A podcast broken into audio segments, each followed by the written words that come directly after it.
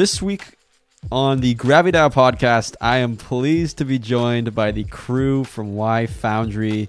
Um, they are building a bunch of cool things in the DeFi space. Uh, I look forward to just bringing them on, pick their brains on a whole bunch of topics, and, and keep the conversation going. So, Crash, Ray, and Clean, thank you so much for joining me this week. Thanks for having us. Hey, happy to join. Thanks for the invite. A quick thing we want to do is just an introduction on yourself. So, um, if you all could just please provide a background of how you got into crypto, how you went down the rabbit hole. I think we're all lunatics here, so how we got into Terra maybe as well. But um, yeah, just give me the rundown of, of what your crypto journey is. We can start with Crash because I'll just go from the, the right down to the left and around there. So, all right. Yeah, so um, I think I got involved in the space like many others. You mentioned it falling down the rabbit hole. I think that's very appropriate. Uh, I've got a background in tech, leading learning and development um, of creative professionals to design, prototype, launch various projects using things like VR, AR, some artificial intelligence. Um, for a large tech company, been working there for over 10 years. Um, I got interested in investing in tech stocks. Um, from there, discovered Bitcoin in this wider world of crypto and really got fascinated with the promise of smart contracts and some of the potential of the technology. Uh, from there, joined a few Discord, Telegram communities. Um, you know, that's how you get access to the information um, held my breath, bridged funds back and forth, um, somewhat irresponsibly, um, because that's pretty much the only way you had to do it back then. But got to explore various DeFi chains, um, you know, staying plugged in, heard about Terra, you know, got excited about it, the user interface, um, some of the potential there, the concept of a decentralized, you know, kind of stable coin you know, kind of brought me in and, and really the community was really strong community overall. So um, DeFi Desk was a community that I got involved with, chain agnostic Discord server to talk strategies, get support. Um, you know, started being active in the community, answering questions, um, calling out opportunities, sharing useful things. Uh, Clean and Ray, a few others took notice. They set me up as a moderator on there, and then from there, supported a few projects in the space, helping out in various capacities, and you know that includes uh, being contributor for YFD. Yeah, so I got involved in crypto in 2009, 2010 uh, with Satoshi's letter uh, on Slashdot. Uh, if anybody remembers Slashdot, used to be news for nerds, stuff that mattered. It's still around, but um, they you know published all kinds of crazy tech stuff. And so one of the things they they published in one article on there was satoshi's letter. So a bunch of us spun up the bitcoin wallets uh, way back when on our desktop computers and started mining bitcoin. Uh, i lost mine. My friends paid off their house with theirs. Uh, i'm still looking for my wallet.dat man. But you mine uh, 50 bitcoin in a single block back then i think was what we were getting and uh, if I wouldn't have lost it there, I would have lost it in Mount Gox because that was uh, uh, I signed up and sent my utility bill over there to KYC, and uh, then never sent the tokens that I had. but um, so anyway, that's when I got started in crypto, and before that, I was involved a little bit with distributed computing and some of the uh, the uh, forefathers of that. They actually were my neighbors. we ran into each other one day at a at a convention, and then we realized that we lived like two blocks from each other. So then we we would just hang out and deal with distributed computing stuff. That was like a decade before uh, Bitcoin and, and cryptocurrency. So. Uh, I've been a lifelong entrepreneur. I started my first business uh, in technology when I was 14.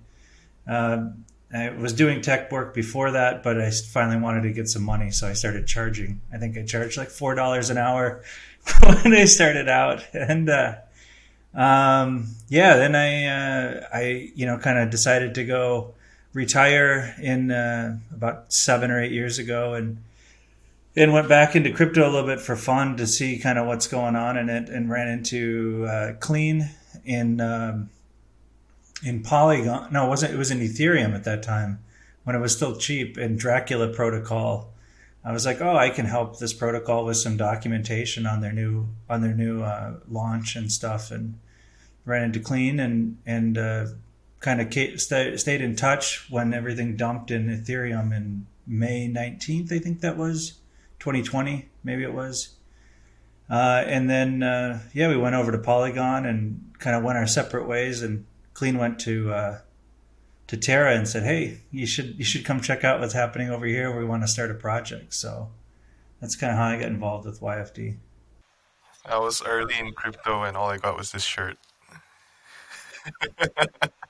well, I have a long story, but I'll cut to the interesting parts. Uh, my first job, actually, I was uh, milking goats and selling the milk door to door on my bicycle as a kid.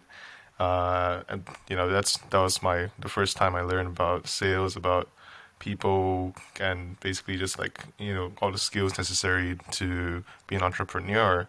I didn't make any money off the milk, but I did make uh, I did gain enough skills that I could do my own uh, computer repair company, uh, which is what you call uh, going onto forums and buying secondhand parts and then rebuilding computers for other people.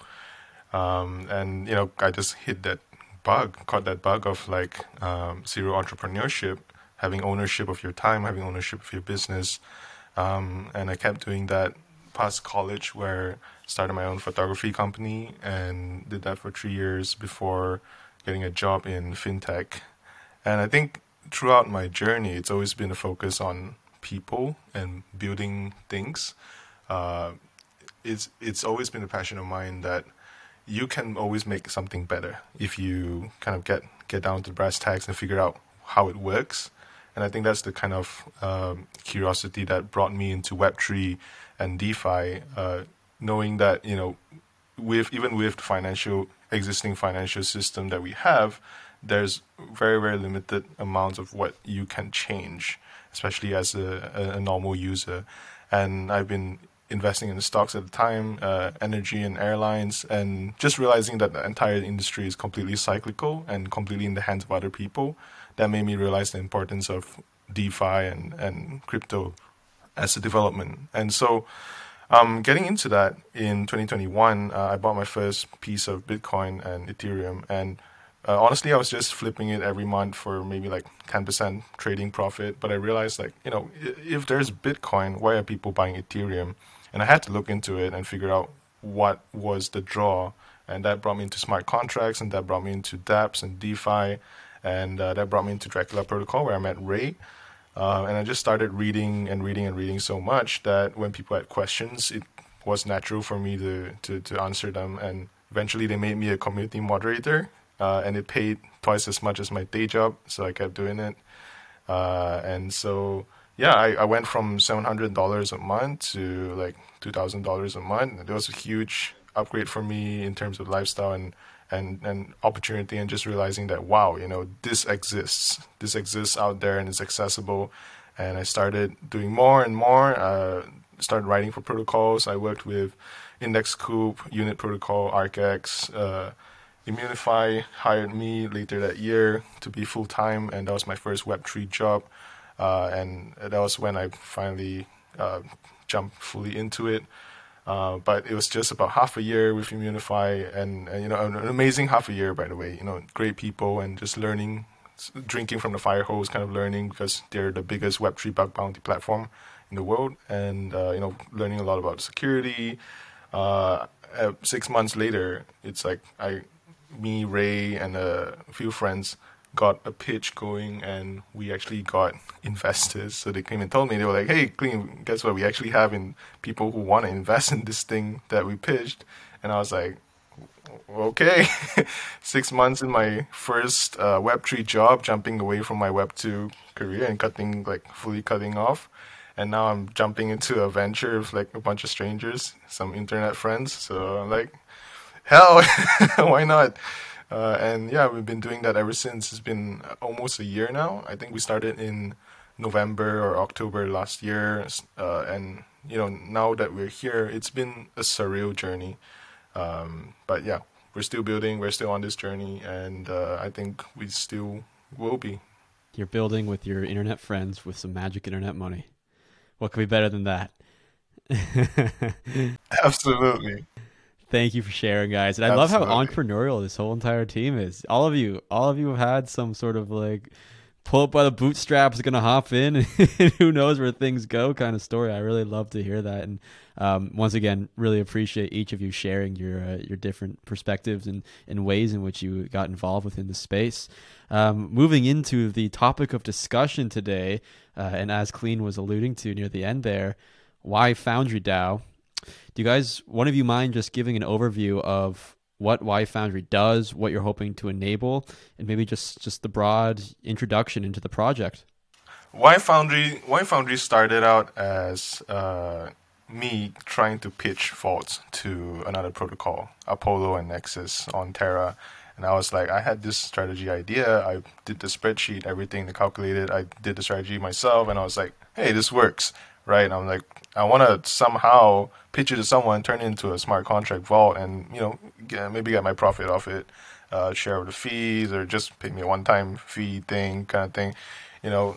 And uh, you know, I shopped around. I had my proposal and everything, and it was just you couldn't get any FaceTime with the teams. Not not because they were you know uh, elitist or anything, but they were actually really really busy and they're very limited in in terms of like their time and resources so now that I'm building, I, I get that, uh, but it is a problem in terms of like in DeFi, how do you build vaults from user like ideas, right? You, you you really can't. You kind of need to get around and build. Uh, you get your own team. You need to get developers. You need to get investors. You need to have branding. You need to have marketing. You, need, you know, a whole a whole thing just to build one strategy. And to me, that was kind of like, well, we don't have a solution for this yet. That and so I pitched around. Ray was on board. We had a few friends from DeFi Desk on board. Uh, Crash eventually as well joined the project, and it's like everyone kind of saw the same problem, and we we all you know sort of refined started refining our own solution for it, and we said you know we should made it make it so that no one else has this problem ever again. And so I think that is what birthed the idea of Y Foundry, which is a, uh, a decentralized vault uh, a strategy accelerator, where you can come and bring your idea, put it up on a proposal, uh, bring it on chain, get funded, get it built by a trusted developer, and then have that deployed and fully owned by the community and continue having that process uh, of like continuous improvement and continuous uh, iteration so that you can keep launching new vault products. With the same framework you don't need a core team to kind of like approve everything that you do or say uh, because you have the community. And you know sort of working on that hive mind basis and turning that into a scalable strategy platform is kind of i think what y foundry is about. Uh, it's yeah so we have we have a lot more thoughts on it, but I think that's the basic uh, overview. Um, I guess going a little bit further into detail there, and actually building out my community and going through the accelerator aspect of this. Let's say I want to build a DAO, and it's a running joke in GraviDAO that we will one day launch a sock DAO. Um, long story short, we have a bunch of socks laying around somewhere in Elo's house. Um, anyways, we always joke we're going to launch a sock DAO with all the sock holders uh, holding these socks. But anyways, if I was to launch my own project or wanted to go through the Y Foundry experience, uh, what would that look like? What's the process? What's the application looking like?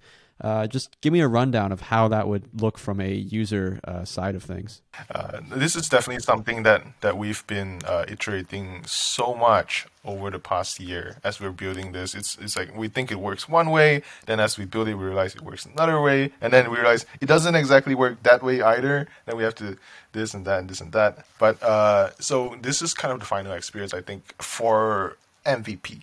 I, will qualify that. This is for MVP, at least what we've agreed on, and I think this is this is how it will work. Um, so we have basically the user, you know, or the strategist, the proposer, the person with the idea who wants to bring it to the platform, get it made, and then make make their money, right? So the way that that works right now is kind of like you can come to the Discord. Uh, you can use uh, one of the bounty systems that we have set up with uh, Dework, who's pretty awesome. Um, and basically, what happens is that you put up kind of this uh, strategy prospectus, which is a template that we've we've already ironed out, and you can just fill in the details. You know, name of strategist, name of the developer that you're going to work with, blah blah blah. You can leave stuff unfilled as well as in the draft stage, and then you just put that up in the community, as in like you submit a, I think it's a bounty, and then uh, it, it, it on the Discord it pops up as like a message from the bot. It's like, hey, you know, someone submitted this bounty, uh, but actually it's like proposal, and then people can look at it, people can review it. It's just like how you do, like say Agora, but we're trying to do it in a way that's a little more like in the community rather than its own website. Um, and then basically you can you can then like discuss with the community and like get the input that you need. You can get if there's someone in the community with financial modeling experience, quantitative finance, they can come and like help you uh, refine those models and things like that in your strategy. Because the whole community has a vested interest in your project. Uh, in in terms of and let me explain why. Right, is because uh, this may be jumping further a little bit, but with every vault that launches on Y Foundry, uh, 67% of the fees, two thirds of the fees, goes to the strategists and the boosters. And these are the people who ideate the vaults and the people who fund the development of the But one third of that fee goes to the community treasury. So this is why the community has a vested interest to help you get that vault launched, even though it's not their idea or not their vault per se. It's everybody's vault in, in, in terms of like that one third fee sharing. So uh, helping your vault be a successful vault is something that's in the vested interest of the community. And so uh, they will help refine that strategy prospectus. Uh, and what that refinement looks like uh, at the end of the process is you have a strategy prospectus with all the details of your strategy, how to execute it, what are the risk parameters, what are the financial modeling uh, that you've done on it, you know, what's the potential profit maybe, what is the, the things to mitigate the risks, and then also like it has the details of the developer and the statement of work or the proposal from the developer how's that development milestone going to work what are the costs of development and so on. And so it forms a complete picture. When you put it up on an on-chain proposal uh, that the community can decide with good data with valid data whether this is worth funding or not uh, and or whether they want to approve this or not as as a community so I think that's the process that we have laid out, uh, where once you've done with the the the document, the strategy prospectus, you put it up on an on-chain proposal. The on-chain proposal contains all the information, uh, and then basically goes for community approval. And once it's funded and approved, uh, if it's fully funded and fully approved, um, then you basically have that development process start.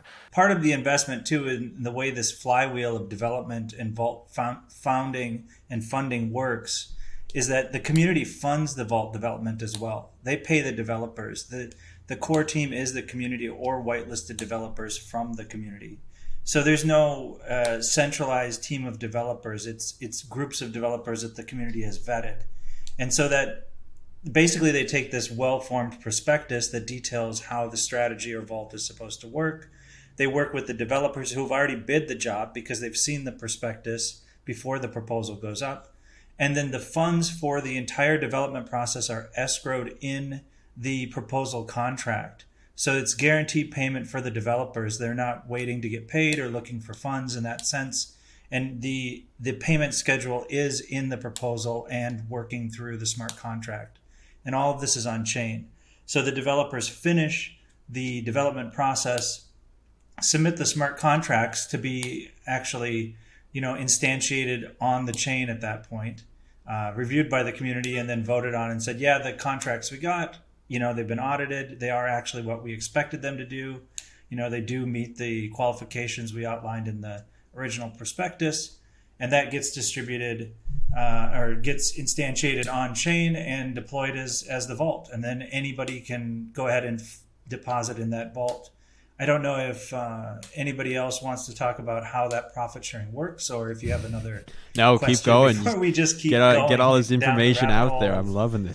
Uh, I think we we leaked the alpha um, a couple days ago on how this uh, profit sharing actually works, and so the strategist is the person who initiates the proposal, uh, the initial proposal, and they fund a portion of the vault. They're required to fund five percent of the of the entire development fees up front, and out of that, the way that profit sharing works out of the performance fees of the vault.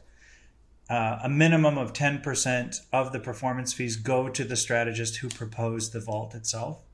And then the other like we said, 33% go to the Treasury for YFD, and then it leaves 57% to be spread amongst the community who funds the vault. So the way we're actually doing that fund distribution is we're using NFTs to represent ownership of the vault. So the strategist will get NFTs, the boosters will get NFTs, and the DAO treasury will get NFTs.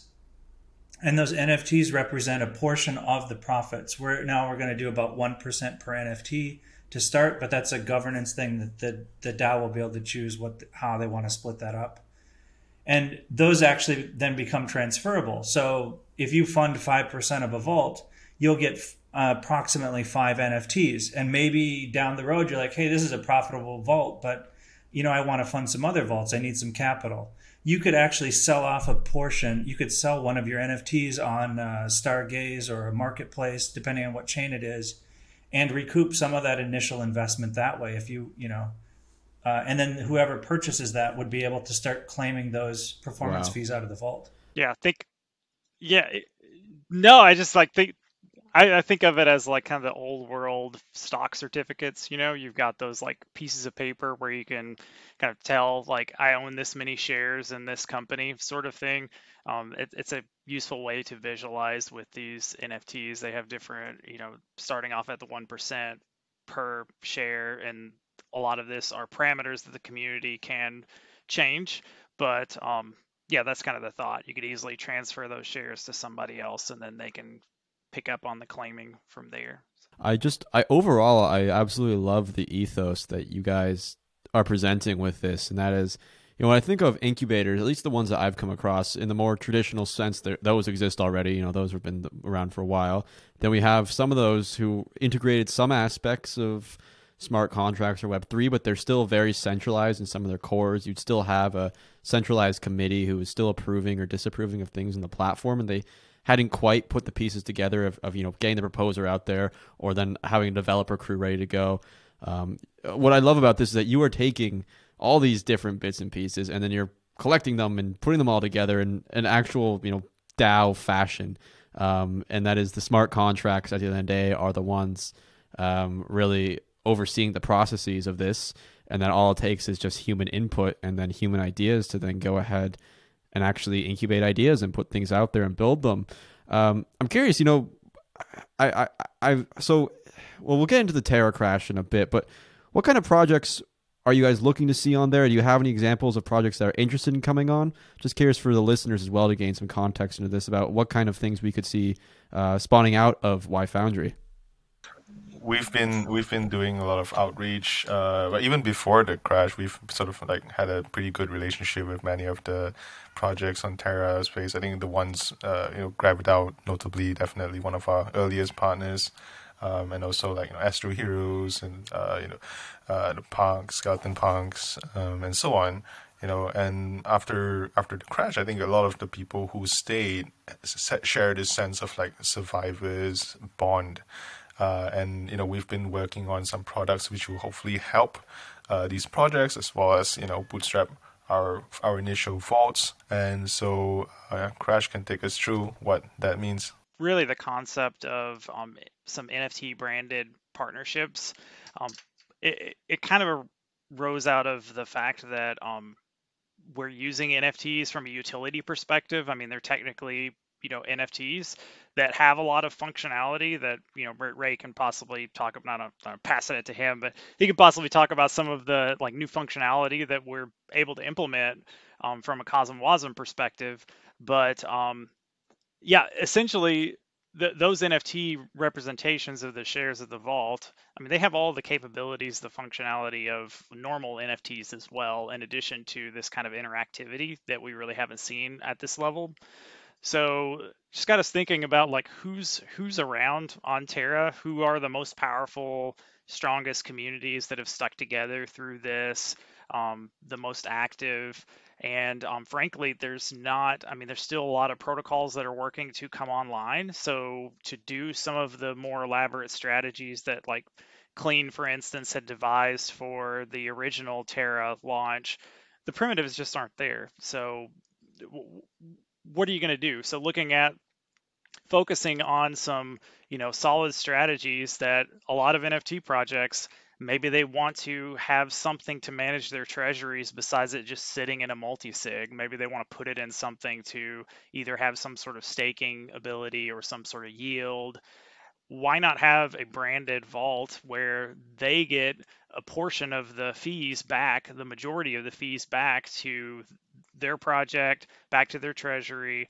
Maybe their holders you know get some sort of special participation or you know it's a way that they could promote some additional ways that the community can contribute to their project. So instead of just having the options of we have to release another collection or we have to spin up a validator ourselves or something like that it seemed like a really cool way to partner with some of those strong communities and um, and get something out there um, so yeah, those NFT branded vaults are something we're going to launch with from an MVP perspective, and very excited about the potential to do more in that space with you know maybe some advanced funding for NFT collections, maybe doing something with full blown you know sort of larger collections with some sort of financial backing. I mean. I think YFD is building some primitives that you can reconfigure and compose in different ways to do all sorts of really interesting things in the future that the community will be excited to explore. I like how Ray halfway through you're about, you're about to ask him if you want to follow up. He's just like, "No, I do not pass this on to me." you can totally pass no, it to me, but no, you know, no, we're, we're, pretty cooperative here.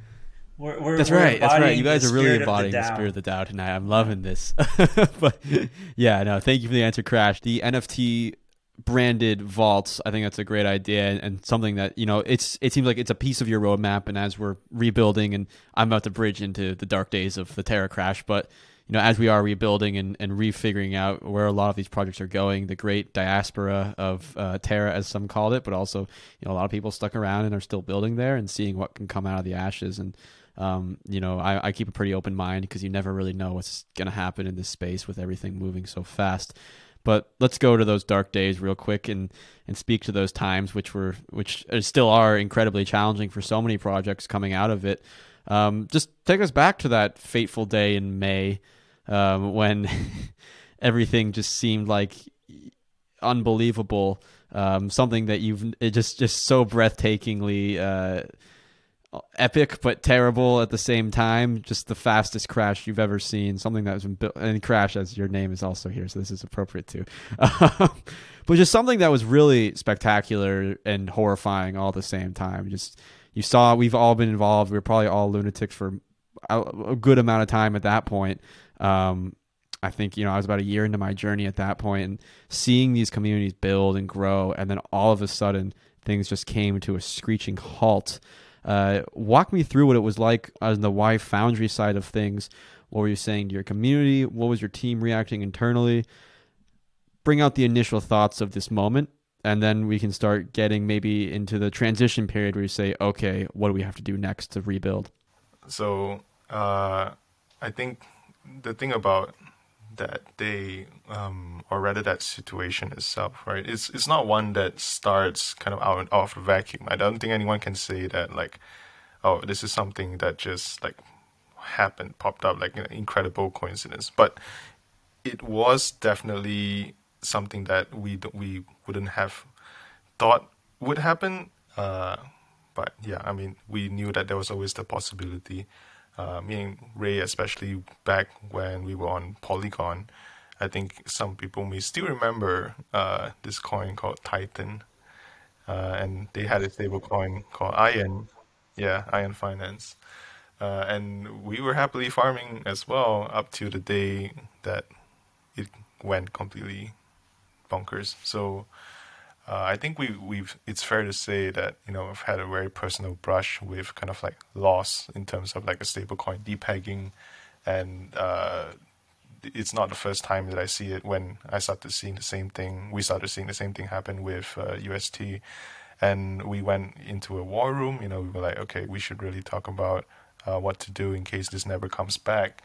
Um, and then I think it was like probably around the 70 cent mark or past that when we said okay it's time to it's time to cut the the cord you know otherwise we're not going to have any any sort of treasury, any sort of funds left. It was the bounce though, Mm. because it hit 41st and then it popped back up to 80. I mean, this was like a couple day, you know, mess with your your heart and your brain, and then getting the quote tweets from Do, "Steady lads deploying capital." That was a Yeah. That was the dangerous time for me. because you're like, okay, well, my brain says we need funds to get out of this, to keep going, but then you've got the the face of the entire chain saying, "Hold on, I got this." You know, you don't want an entire blockchain or an entire DeFi primitive No. that's dependent on one guy. Mm-hmm. I feel absolutely not. So anyway, yeah, we, we pulled the card. We were like, okay, it's time it's time to get out. We've seen this before, you know. Uh, and uh, yeah, by the way, even the first project that me and Ray worked on, Dracula, unfortunately had its own. Uh, the chart went like this. So we, we we've had we've seen this before. You know, it's not coming back.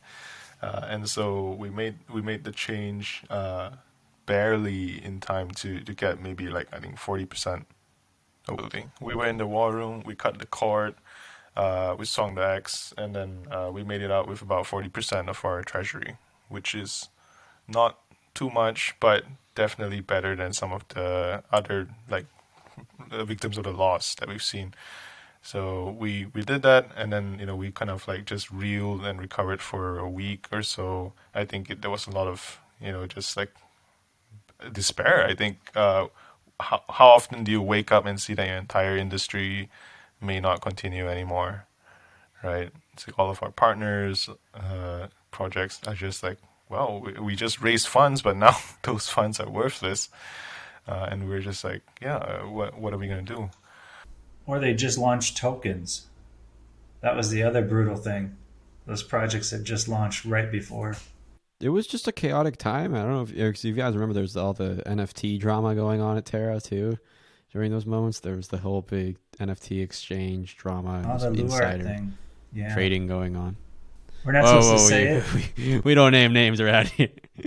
I'm, I'm kidding. yeah, I mean, it was crazy seeing that peg go from 40 cents back up to 80 because I was in a call, I was on a Zoom call that night with, um, it was uh, Joseph from the, the Bytes Digital Group. And I was just sitting there and we were discussing this whole plan about whatever. And we're just sitting there and we're like, we're not going to discuss this. We're just going to watch the peg, And we just sat there and it was like 40 cents. And all of a sudden it just started creeping up. And we're like, is this coming back? Like what what is happening here? Then that's I think that was the same night where the Steady Lads deploying more capital tweet came out. And it was just it was the whole entire arc of that experience. But yeah, it was it was crazy. It was crazy because every single project that you had known or interacted with or spoke with, especially if you were just focused in that area, um, I mean, it was is like, is this over? And I mean, yeah, I- it's gonna take a long time. It's still it's still they have a long road of recovery ahead of them. Uh, Terra as the as a community as a whole, the lunatics, but just looking back at it, it, it was really something else. Um, it was just, it was as if all of a sudden things never felt the same in crypto in a way because I had always been big into Bitcoin and then I explored a little bit into Ethereum, but Terra was really my head first. Like I'm going to dedicate time and effort towards maybe building something on this, um, and then seeing that because it's the UI, the experience, just the accessibility of it, um, things like Kado coming online, the on ramps, just the whole aspect of having a decentralized algo stable. It was really interesting. And then there's always in the back of my mind, though, you know, as you mentioned, the Titan Iron Finance, you know, you saw investors like Mark Cuban just get wrecked on something like that. So that was, that, that kept me pretty afraid in the back of my head saying, okay, well, is this, is this secure? Is this safe? Uh, but it got to a point where I was like, no, it couldn't be. Look at all the stuff being built, all those amazing things. And unfortunately, the, the worst, the nightmare came true in a way. Um, but then, yeah, so looking ahead here, what was the big decision going forward for you guys?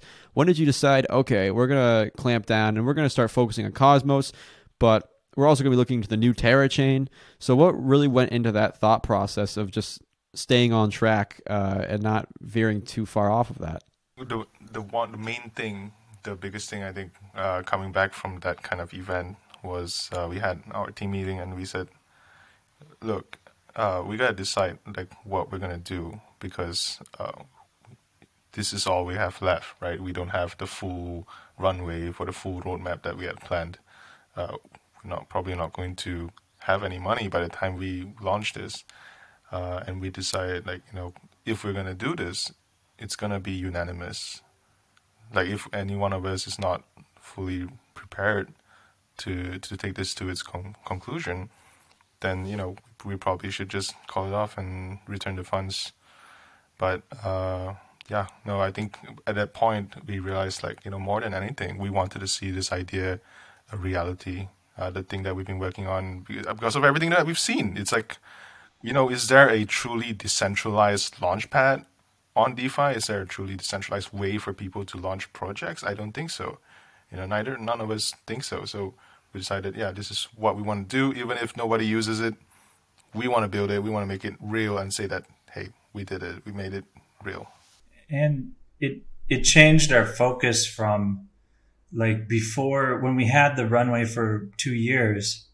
You know, our focus was like we're gonna build these flagship vaults to showcase like the quality of you know what we can produce and what the developers can produce and we did that for terra like we had vaults that worked with mirror and uh and anchor you know done and like doing cdp swaps and all that crazy stuff and we never got to deploy them the code's just sitting on the shelf now uh, but what we really had to refocus on is like what is the core infrastructure that we can deploy because we've got maybe runway to the end of the year, maybe, right? And like, how do we want to build the system out?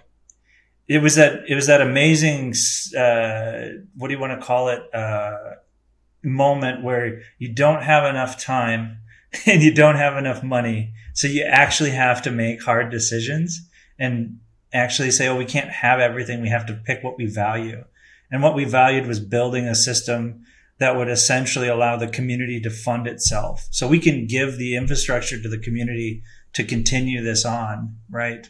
But we can't fund the all the the whimsical, magical vault stuff that we want to fund immediately. Yeah, it's just like what's the lasting contribution there? Because um, all of the stuff that you know the community that we're creating the community is creating it's all open source you know like what do we want to see you know how do we want to move this space forward not to get too like philosophical about it but it's like when you have that sort of hard decision and it's like what are you going to go for you know like well let's go for something that could be really meaningful and could be something that a lot of people take advantage of whether it's our protocol or whether it's you know YFD or whether it's whatever you know? I mean like I think that that is uh it, it's kind of a it's it's liberating to a certain extent and you know the just the thought that some of this will live on beyond the intended purpose and will evolve and it's all composable and we'll see it you know kind of change into something amazing i think well just the amount of lessons i think a lot of projects took away from this experience as well and the fact that you had to sit down, as Ray mentioned, and make those hard decisions. What do you value most as a project, and what do you want to ship to your users? What do you think will give them the most value as well? Those are all things that, when times are good, I mean, and the the moon's the limit. I mean, go past the moon at that point. There is no cap onto that. But when you have to sit down and say, we need to then begin the process of half survival, half we need to make just the the most valuable decisions for us and our community at the same time um, it's a tough, it's a, certainly a tough experience. But I think a lot of these projects and and Y Foundry will certainly come back stronger from these experiences. And uh, I, I look forward to seeing how the projects that have stuck around, and uh, most of them have, I feel, I feel like I've seen tons of projects just continue building on, uh, despite all the obstacles in their way. I think uh, I think they'll come back as better protocols in the long term. Um, so it's something just to keep an eye on. And uh, once again, you know, the space is constantly evolving, and we'll see what ends up happening with things like the new Terra chain, which and Cosmos in general, which is where I'm going to bridge next. Um, I know Ray, you mentioned you were at Cosmoverse. Um, I, am just curious to hear some of your guys' opinions on maybe what's going on with the Cosmos space. Maybe a little bit about your uh, opinions on the new Terra chain. Do you think there's a lot of potential there? Do you think that this there's a very um, a very very large narrative kind of being kept somewhat under wraps in the crypto space, being somewhat um, underappreciated, I think would be the best way to put it. And where do you think this could all be going for the whole entire Cosmos uh, modular blockchain or more application specific specific blockchain narrative.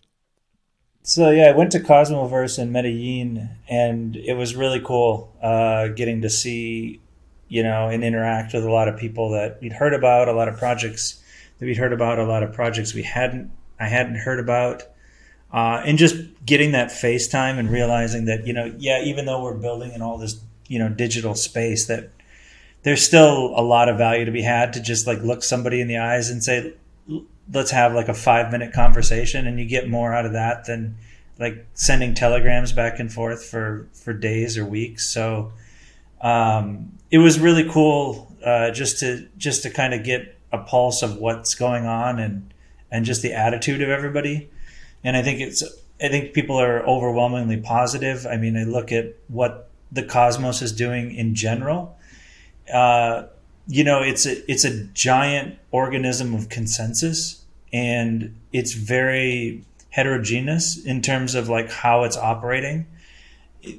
Like if you, if if Terra was like a, a snake, right, and you cut the head off the snake and the whole thing dies, it's like Cosmos is a huge hydra.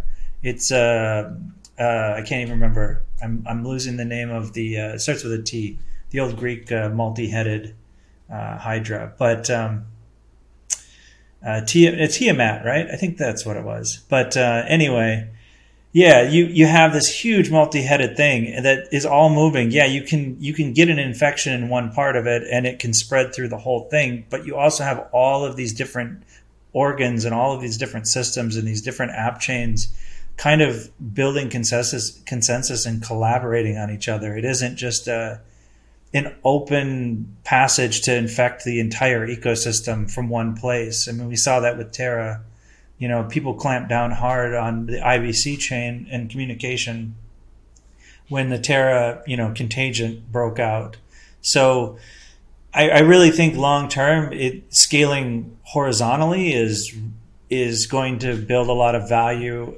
It's going to be interesting to see how it all scales together, though in terms of security and some sort of governance and and communication. I mean, the big thing is I think the big takeaway, the realization is that IBC isn't where everybody thinks it is.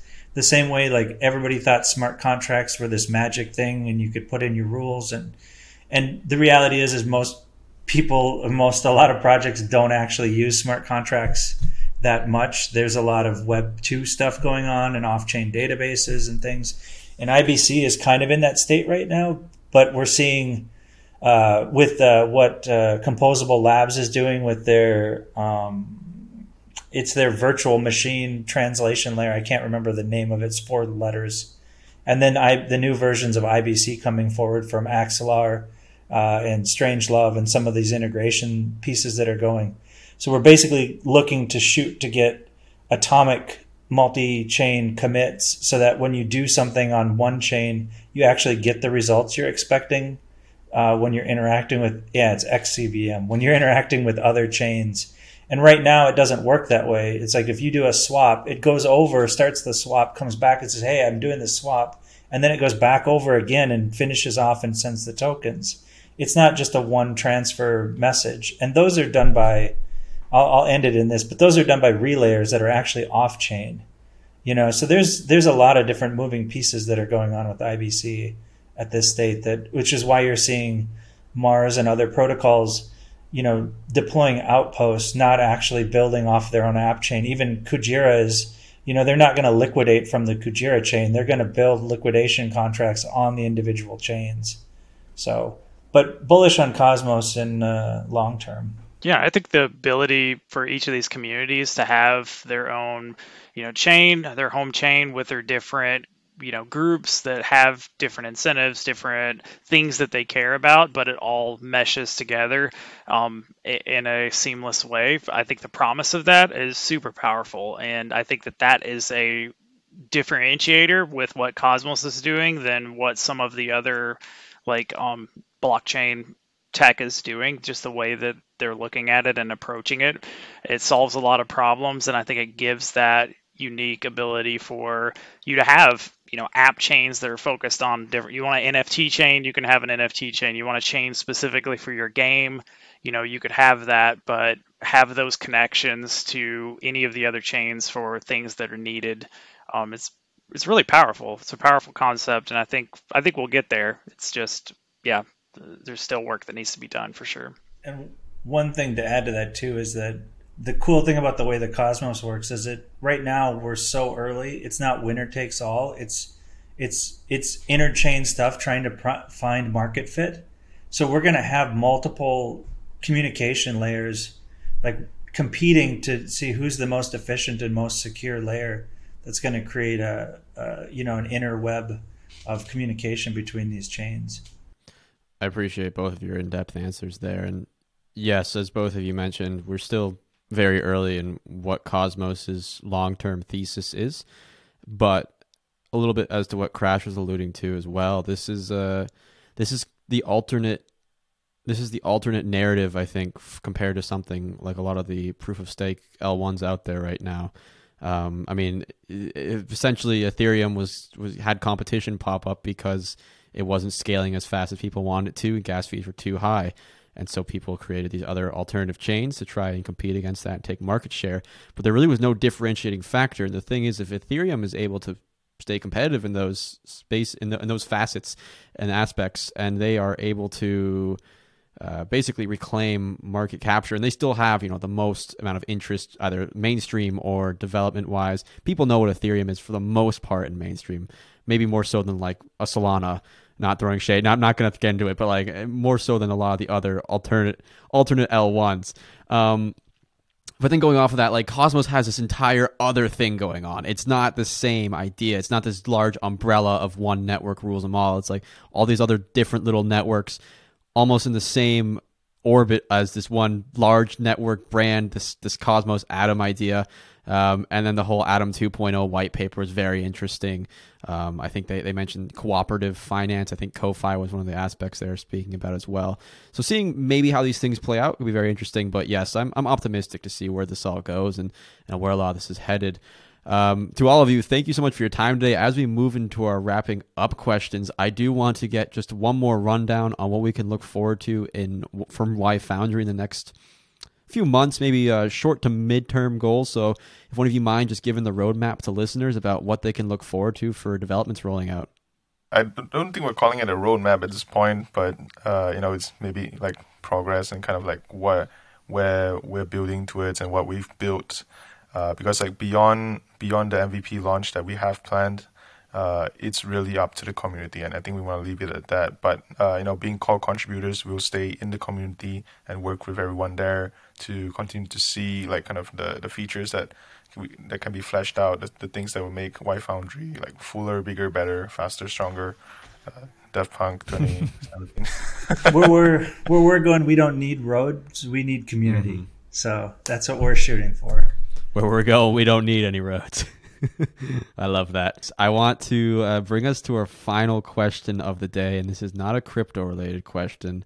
I actually just looked at this and I, am trying to figure out what made me think of asking this one. But at the end of every interview, we ask a fun fact. Uh, it can be literally about anything, but just a non crypto related topic is usually the uh, the gist of it.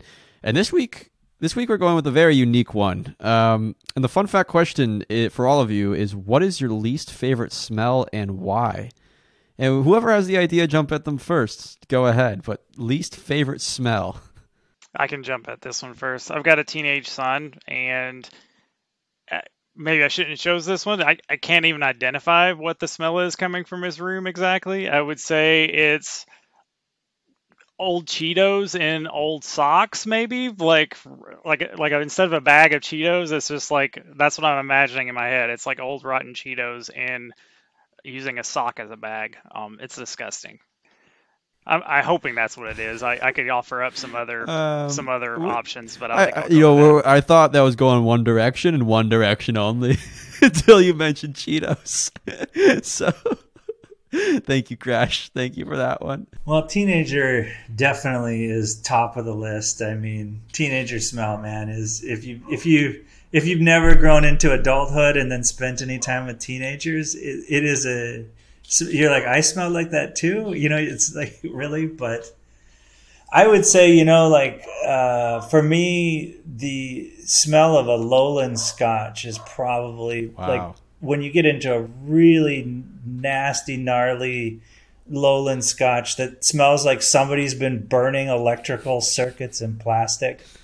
Um, it is a like I I don't know. I can drink a lot of things, but that's just one one that I just do not care for. It smells burnt and it burns your throat. You get best of best worst of both worlds. It just burns. Like those little electric uh, cars. You remember the Uh-huh. electric car track? You put them on, you just hold them in place. It's that smell. Mhm. Yeah, the electrical smoke, like the sparks coming out. just drinking that. Funnily enough, the very similar with Ray. Uh, I recently just tried uh, Lagavulin Scotch, uh, thanks to a friend, and it, it's a total like chemical compound, burnt tire smell for me. Uh, I mean, not to insult any whiskey lovers out there, I'm like, you know, don't yuck anyone's yum, right? But that that smell, I mean, definitely not a fan of that. I think anything sort of like burning plastic, kind of like synthetic kind of smell, because generally, uh, not not not a lot grosses me out. You know, as someone who's worked in the kitchen and like in a school cleaning up vomit and things like that, you kind of like you, you get numb to it. You know, at some point you just accept that you are gonna face those kinds of smells at some point. Uh, you know, garbage and rotting food and things like that. But like anything that's synthetic and like burning, that's not a nice. That's that's a sign of danger. Number one, and number two, like it it, it could actually be toxic. Uh, and yeah, it's just not a pleasant smell. Might kill you. overall. yeah, literally. Yeah, I'm right up with you, the guys there, with both of you guys there, in terms of the chem, like the plastic smell. I'm I'm a huge. I hate chemical smells. I really just like, uh, like uh, spray paint. Really despise it. Can't stand spray paint. Anything that's very chemically that just doesn't go away can linger. Also, fish. More specifically, any like white fish, like haddock or sole. I mean, I'm being really specific here. Just my New England East Coast uh, um, coming out here, but like just really fishy fish. It sticks around. The smell's terrible. Uh, so just FYI, if you're ever cooking it, it's bad. Um, thank you all for answering that. I know that was a weird one, but you know this is the fun fact question, and you never know what I'm going to come up with for these. So you all got the smells one for today. But my final question for all of you is: uh, Where should listeners go to learn more about Y Foundry? And yeah, what's the best place to get involved? Discord, Twitter. Where should people get sent to? Come to the Discord. Do the uh, check out our bounties. Get involved. Earn reputation. I think you. I think people just got the instructions right there. Just go to the Discord, do the bounties, earn reputation. We're at discord.gg slash YFD, or you can head on over to yfoundry.io. Uh, you know, hit up our links are all there. Yeah, definitely come to the Discord. Love to see you there. Yeah, we're on Twitter also. You'll also put the links down, I'm sure, in the show Mhm. notes. But uh, twitter.com, yfoundrydao. But Discord's definitely where Crash, you you're, steal, you're stealing my line there. So yes, all the links will be down there in the show notes. Crash has uh, Smash the like yeah, button. smash that Like like, button, subscribe. smash that subscribe button, hit the bell. All right, but once again, thank you guys for sharing. Um, you know, this is an awesome project. I really love the ethos that you guys are spreading, and it's community driven. It's building community driven projects for the community needs that they have, uh, and helping contribute to the broader Cosmos world. So. I really hope we can see some cool things come out of it, and I, I look forward to continuing to follow up with what you guys are building. So, thank you again for your time.